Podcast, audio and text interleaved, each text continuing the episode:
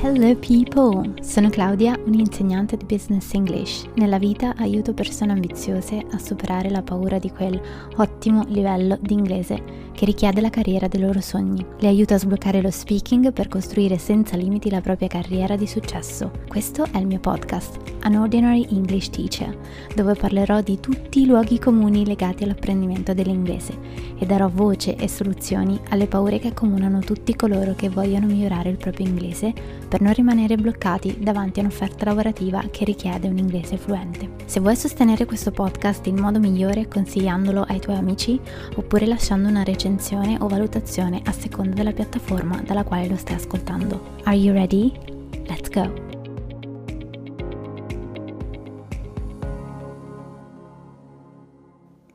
Hello people! Oggi ho una special guest con me in questo podcast, non sono da sola perché è un argomento che sta molto a cuore sia a me che a questa misteriosa teacher che tra un po' vi introdurrò calco megagalattico, uh, vi do degli indizi perché sono sicura che potete arrivarci, potete arrivare a capire chi, chi è qui con me oggi. Parliamo entrambe di obiettivi linguistici su Instagram, siamo entrambe presenti su Instagram, siamo entrambe uh, teachers, online teachers, quindi insegnanti di inglese nello specifico online. Abbiamo i nostri percorsi uh, che proponiamo appunto sui social.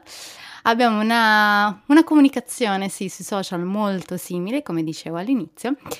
E nulla, credo che più o meno avete capito perché chi bazzica nei nostri profili sa che siamo anche molto vicine, co- abbiamo collaborato in molti progetti e collaboreremo in molti contenuti. And let me introduce Laura from Homemade English. Hello everyone, grazie per avermi invitata Claudia, è un onore. Grazie a te per aver accettato il mio invito, non era scontato, io ci speravo, però è successo, insomma. Siamo qui questo, in questo nuovo episodio per parlarvi di obiettivi linguistici e come creare un, diciamo, un percorso che effettivamente vi possa portare alla realizzazione di questi obiettivi, perché altrimenti magari li scriviamo su un pezzo di carta, ma poi ci dimentichiamo di, di aver, diciamo, espresso un desiderio oppure stabilito un obiettivo. Allora, iniziamo subito con la nostra scaletta. E mm, chiedo a te, Laura, come, um, cioè perché per te è importante mm-hmm. stabilire un obiettivo linguistico? Allora, la questione dell'obiettivo linguistico che secondo me è sorvolata da molte persone, sia insegnanti che studenti, è semplicemente il fatto che con un obiettivo linguistico il nostro apprendimento, il nostro progresso sarà più produttivo perché saremo in grado di avere una motivazione costante davanti a noi, saremo in grado di creare un programma di studio, di apprendimento di miglioramento linguistico atto al raggiungimento di questo obiettivo e saremo in grado di creare tutto un sistema di supporto che mi permetterà di arrivare al, al mio grande obiettivo. Quindi secondo me, e sono sicura anche secondo te, eh, l'importanza di un obiettivo linguistico è veramente molto grande. Eh, e traccia un po' una linea tra uno studente di successo, e prendiamo successo un po' tra virgolette, uno studente che raggiunge gli obiettivi che si è posto e uno studente che dopo qualche settimana, qualche mese di mh, mm, studio, apprendimento un po' senza meta, eh, decide di rinunciare. E quello che ho detto anche in altri, altre occasioni, anche qui sul podcast, è che un po' l'obiettivo ci dà costituisce un po' una bussola, diciamo, no? Perché altrimenti siamo un po' in balia di tutto ciò che ci capita davanti e che ha a che fare magari con l'inglese, se il nostro obiettivo è quello di migliorare l'inglese. E quindi anche le altre persone sono capaci in un certo senso di convincerci della validità di un, una, una, determinata competenza o di un determinato corso. Se invece siamo specifici, chiari riguardo al nostro obiettivo, sicuramente sappiamo meglio dove orientarci, cosa scartare, cosa invece tenere sostanzialmente. Sì, sì, ci permette di fare una cernita tra i vari metodi, i vari guru, i vari consigli. Sappiamo, ci, ci insegna a capire cosa dobbiamo effettivamente mettere in pratica e cosa non ci porterà a vero progresso. E secondo te come si può stabilire, diciamo, un obiettivo linguistico che sia anche in linea con le, no- le, nostre necessità? Perché come diciamo prima, se ci poniamo un obiettivo linguistico che ci arriva dall'esterno, comunque non riusciremo allo stesso modo a essere, uh, diciamo, costanti e comunque a raggiungere quell'obiettivo. Beh, eh, partiamo dal punto di vista che eh, un obiettivo linguistico è qualcosa di estremamente personale e soggettivo. Quindi quello che voglio raggiungere io con il mio apprendimento linguistico 9 volte su 10 non sarà lo stesso obiettivo che ti sei posta tu, per esempio. Quindi in base al percorso di vita, agli interessi, alle preferenze, al lavoro, allo studio universitario, scolastico, ci possono essere una miriade di obiettivi linguistici, tutti sono validi fin tanto che rispettano certi eh, standard, certi rispondono a certe domande. E posso parlare adesso di obiettivi SMART? Certo, devi, sì, sì. questo, questo, è un acronimo che non abbiamo inventato noi, eh, abbiamo, se non sbaglio, è nato nel mondo del marketing, mm-hmm. eh, dove ti, ti viene detto, mm, consigliato di porti obiettivi SMART, eh, che è un acronimo per Specific, Measurable, Achievable, Realistic and Time Bound, dopo vediamo esattamente uno per uno, ehm, perché sono obiettivi che sono eh, ragionati, possibili, raggiungibili e quindi alla lunga saranno efficaci. Quindi noi saremo in grado di portare a casa quello che ci siamo posti di fare. E questo non significa che i nostri obiettivi linguistici debbano essere assurdamente facili. Eh, possono anche essere obiettivi, insomma, ambiziosi. Nulla ci toglie, nulla ci vieta di avere obiettivi linguistici ambiziosi. Certo è che se sono smart possiamo eh, siamo sicuri che entro un certo limite di tempo riusciremo ad arrivarci.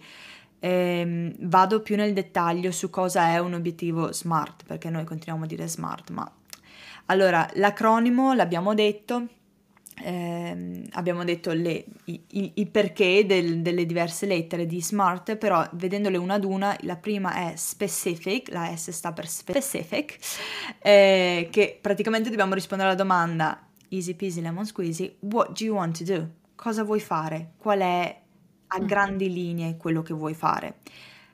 Per andando nei dettagli passiamo alla M, measurable, quindi how will you know when you've reached it, in che modo potrai misurare questo obiettivo, come, come saprai quando l'avrai raggiunto, is it achievable, e passiamo alla A, achievable, is it in your power to accomplish it, è qualcosa di fattibile, che è nelle tue corde, che è nelle tue possibilità, per quanto difficile. R è per realistic, can you realistically achieve it? Puoi arrivarci realisticamente? È qualcosa che hai, ti sei campato per aria o qualcosa che potrai raggiungere con i giusti strumenti, i giusti mezzi? E infine la T sta per time bound, quindi è mm, in un certo limite di tempo, potremmo dire, when exactly do you want to accomplish it, quindi quando esattamente vuoi aver raggiunto quell'obiettivo.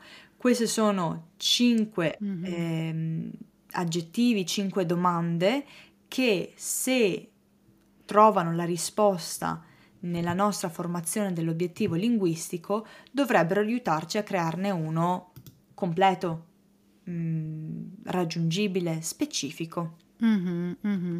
Sì, esatto, perché come dicevi anche tu bene prima, comunque possiamo metterci obiettivi uh, diciamo ambiziosi, però dobbiamo essere realistici quando noi definiamo tutti, tutti questi elementi del nostro obiettivo. Quindi se parto da un livello mm, usiamo la, la, scala diciamo che conoscono tutti ma giusto a riferimento ecco se partiamo dal livello B1 e vogliamo raggiungere il livello C2 dobbiamo essere realistici ovviamente sui tempi perché magari riusciamo a mm, raggiungerlo questo obiettivo dobbiamo capire come effettivamente e quando, perché in un anno molto probabilmente non ci riusciremo, in due anni probabilmente non ci riusciremo, oppure è anche probabile che ci riusciamo in un anno, in due anni, cioè dipende molto dalla nostra propensione, dal cammino che, che, voi, che vogliamo tracciare, dal tempo proprio settimanale, mensile che vogliamo dedicare a, al raggiungimento del nostro obiettivo e quindi essere diciamo molto realistici su su, que- su tutti gli aspetti del, della fase di pianificazione del, dell'obiettivo. Infatti, cioè, secondo me, stabilire un obiettivo non deve essere limitante, nel senso non dobbiamo vederla come una cosa che poi ci fa escludere un po' tutto il resto o che comunque noi dobbiamo vivere come qualcosa che più di lì io non posso andare, ma piuttosto come un qualcosa che ci aiuta a mettere daily goals anche, no? A un certo punto, cioè piccoli eh, obiettivi anche a breve termine che poi effettivamente ci portano al risultato finale che noi stiamo cercando, ecco. E da lì, una volta che abbiamo il nostro obiettivo, innanzitutto mh, mm, vuoi fare un esempio, poi lo faccio anche magari, di obiettivo smart? Allora, per quanto riguarda l'obiettivo linguistico, un esempio, io rubo allora quello di una mia studente che eh, ha fatto un percorso eh, di coaching con me e aveva un semplicissimo obiettivo eh, molto soggettivo, come abbiamo già detto. Lei è una psicologa e entro tre mesi da che si era posta l'obiettivo doveva eh, presenziare, eh, partecipare ad una conferenza di psicologia la branca della psicologia della quale si occupa lei è di stampo e nascita inglese, e quindi doveva avere a che fare con molti colleghi in lingua inglese. Lei non si era posta niente di esagerato perché a quella conferenza sarebbe andata in quanto spettatrice, non in quanto presentatrice, ma aveva, si era messa l'obiettivo di eh, fare chit chat, di chiacchierare un po' con diversi colleghi e di riuscire a seguire un'intera giornata di conferenza in lingua inglese, che non è esattamente, dicono tanto che il listening è tanto facile, ma in realtà listening non è solo ascoltare, è anche capire e una giornata intera di conferenza in lingua inglese può diventare pesante alla lunga, soprattutto dopo la pausa pranzo, secondo me. E lei a forza di tenere a mente questo obiettivo per mesi ha lavorato sulla, sugli input, sulla ricezione della lingua, sulla comprensione della lingua e poi sulla produzione della lingua ed è riuscita ad arrivare al suo obiettivo. Ripeto, era un obiettivo estremamente soggettivo perché era più per il suo per la sua autostima che per una certificazione, un voto, un un qualche tipo di eh, risposta accademica, però è riuscita perché aveva questo obiettivo in testa che ha seguito per mesi. Sì, esatto, io qui vorrei spezzare una lancia, diciamo, a favore de, in favore di noi mm, insegnanti, nel senso che noi diamo dei input, dei metodi, magari sì, un, un sostegno in senso lato proprio, um, però poi il risultato dipende molto da, da quanto è disposto lo studente a impegnarsi soprattutto nel quotidiano, perché se si relega il momento in cui effettivamente entriamo a contatto con la lingua alla sola lezione di inglese è, è un po' tutto troppo limitato, va un po' scemando poi alla fine, no? In più gli studenti, ma anche noi come studentesse, perché alla fine io continuo nel mio apprendimento, diciamo, dell'inglese so anche tu, insomma, do- dobbiamo avere un po' un momento in solitudine con la lingua, cioè un momento nel quale noi capiamo effettivamente come funzioniamo noi in relazione all'apprendimento linguistico, cosa funziona quindi per noi per ricordare meglio determinati termini o per assimilare meglio la lingua in generale, che può essere anche in parte quello che ci viene insegnato, in parte un po' di iniziativa personale e arriviamo a costruire un nostro metodo, un nostro asset di, uh, di competenze, di risorse che effettivamente sentiamo nostro. I nostri percorsi, credo che comunque anche nel tuo caso è così, poi me lo, me lo confermerai, il mio percorso perlomeno è incentrato sulle cose che hanno funzionato per me, non sul metodo di un altro mio insegnante. Non è che ho copiato e incollato il, diciamo, lo stile di un altro insegnante che mi ha insegnato. Semplicemente ne ho creato uno mio sulla base di esercizi, di, di approcci che per me sono stati più utili di altri sostanzialmente. Sì, sì, sì, assolutamente. È mm, chiaro che ogni insegnante, ehm, ogni buona insegnante poi adatta e crea ehm, il suo proprio percorso di insegnamento oltre che di apprendimento. Eh, per quanto riguarda eh, il mio percorso di coaching, eh, invece vado a proporre una serie di metodi, esercizi, tecniche che possono funzionare come no, ma lo si vede di volta in volta, lezione per lezione insieme allo studente, perché ogni cosa, come tu hai detto giustamente all'inizio, ogni cosa deve essere applicata secondo le proprie corde. Poi una volta che abbiamo quindi il nostro obiettivo, ah, un mio esempio di obiettivo che è più diciamo relativo un po' ai miei studenti magari, è superare un colloquio di lavoro in inglese per chi parte ecco, da, quella, da quello stadio. Comunque superare, ecco anche qui è importante fare un ragionamento anche con loro da parte mia.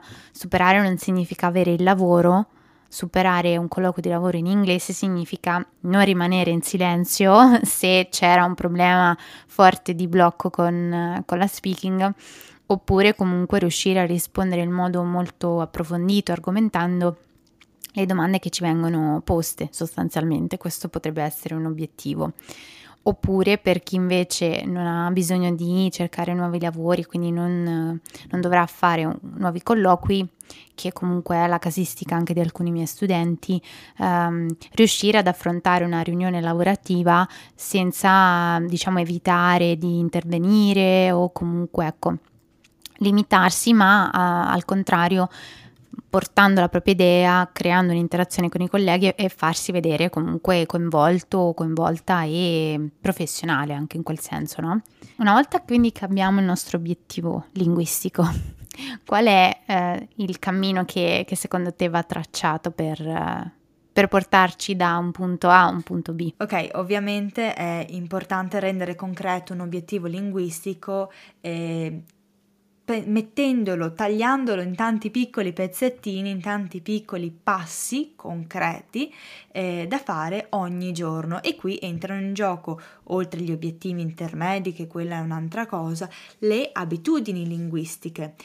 Abitudini linguistiche che come gli obiettivi, come i percorsi, come tutto quanto in un progresso linguistico sono estremamente soggettive anche queste.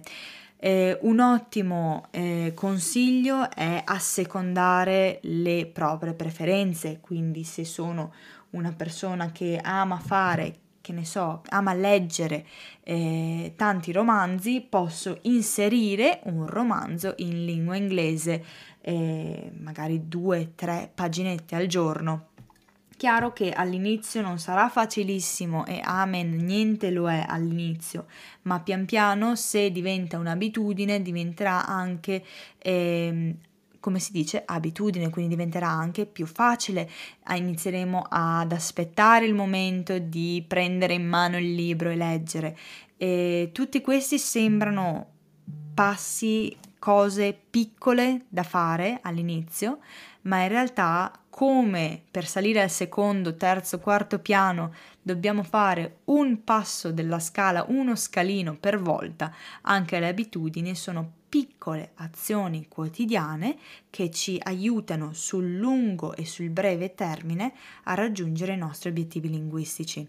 Chiaro che le abitudini devono essere consone all'obiettivo, se io come obiettivo ho migliorare nel writing, nella scrittura di un essay, perché devo eh, sostenere una certificazione di lingua, se faccio un'abitudine che mi richiede tutt'altre skills, ovviamente non andrò a lavorare per il mio obiettivo linguistico, quindi deve essere la scelta delle abitudini deve essere eh, altrettanto ragionata quanto l'obiettivo linguistico. Mm-hmm. Sì, deve essere in linea ovviamente con l'obiettivo, ma anche in linea con le nostre propensioni, le nostre, uh, diciamo, le, i nostri interessi anche, no? Perché altrimenti diventa ancora una volta um, una sorta di lezione, una sorta di uh, forzatura di cosa che dobbiamo fare per forza, che ci risulta anche un po' troppo pesante. Invece se lo integriamo nella nostra quotidianità attraverso cose che noi magari facciamo anche in italiano, non so, guardare video di cucina, guardare video uh, unboxing, iniziamo a farlo in inglese, ci saprà un po' più di uh, leisure time activity, quindi un qualcosa di più uh, divertente, di più integrato con la nostra quotidianità, esatto. E, um, allora, l'ultima cosa che diciamo credo valga la pena eh, citare o comunque discutere è dove ti possono trovare. Sì, allora, eh, per quanto riguarda i miei contatti, io sono reperibile sul web, co- eh, sul mio sito www.homemadeenglish.it, homemade English, eh, su Instagram sono laura.homemadeenglish e ehm, sostanzialmente Homemade English è oltre che la mia idea di scuola di lingua inglese online è anche la mia coaching one to one, che è il mio cavallo di battaglia, eh, con la quale aiuto i miei studenti a raggiungere l'indipendenza linguistica. Indipendenza linguistica non significa eh, C2 o native speaker eh, nel giro di 90 giorni, ma è un percorso fatto per l'apprendimento della, della lingua inglese eh, in base agli obiettivi linguistici di vita lavorativi propri, soggettivi dello studente. E, e, e questo è quanto. Sì, sostanzialmente l'approccio di Laura è anche il mio approccio, ossia eh, molto incentrato a uh, un obiettivo specifico, un um, coaching, un insegnamento molto prossimo allo studente che effettivamente può dare degli strumenti utili per il miglioramento sul lungo termine e non in 5 minuti. Ti ringrazio tantissimo Laura, dobbiamo ammettere che abbiamo avuto dei problemi tecnici ma ce la siamo cavata diciamo e ti ringrazio tantissimo e il tuo contributo è stato veramente molto molto prezioso. Grazie a te Claudia, è stato veramente un piacere e un onore, una bella esperienza condividere con te questo episodio, grazie per l'invito ancora.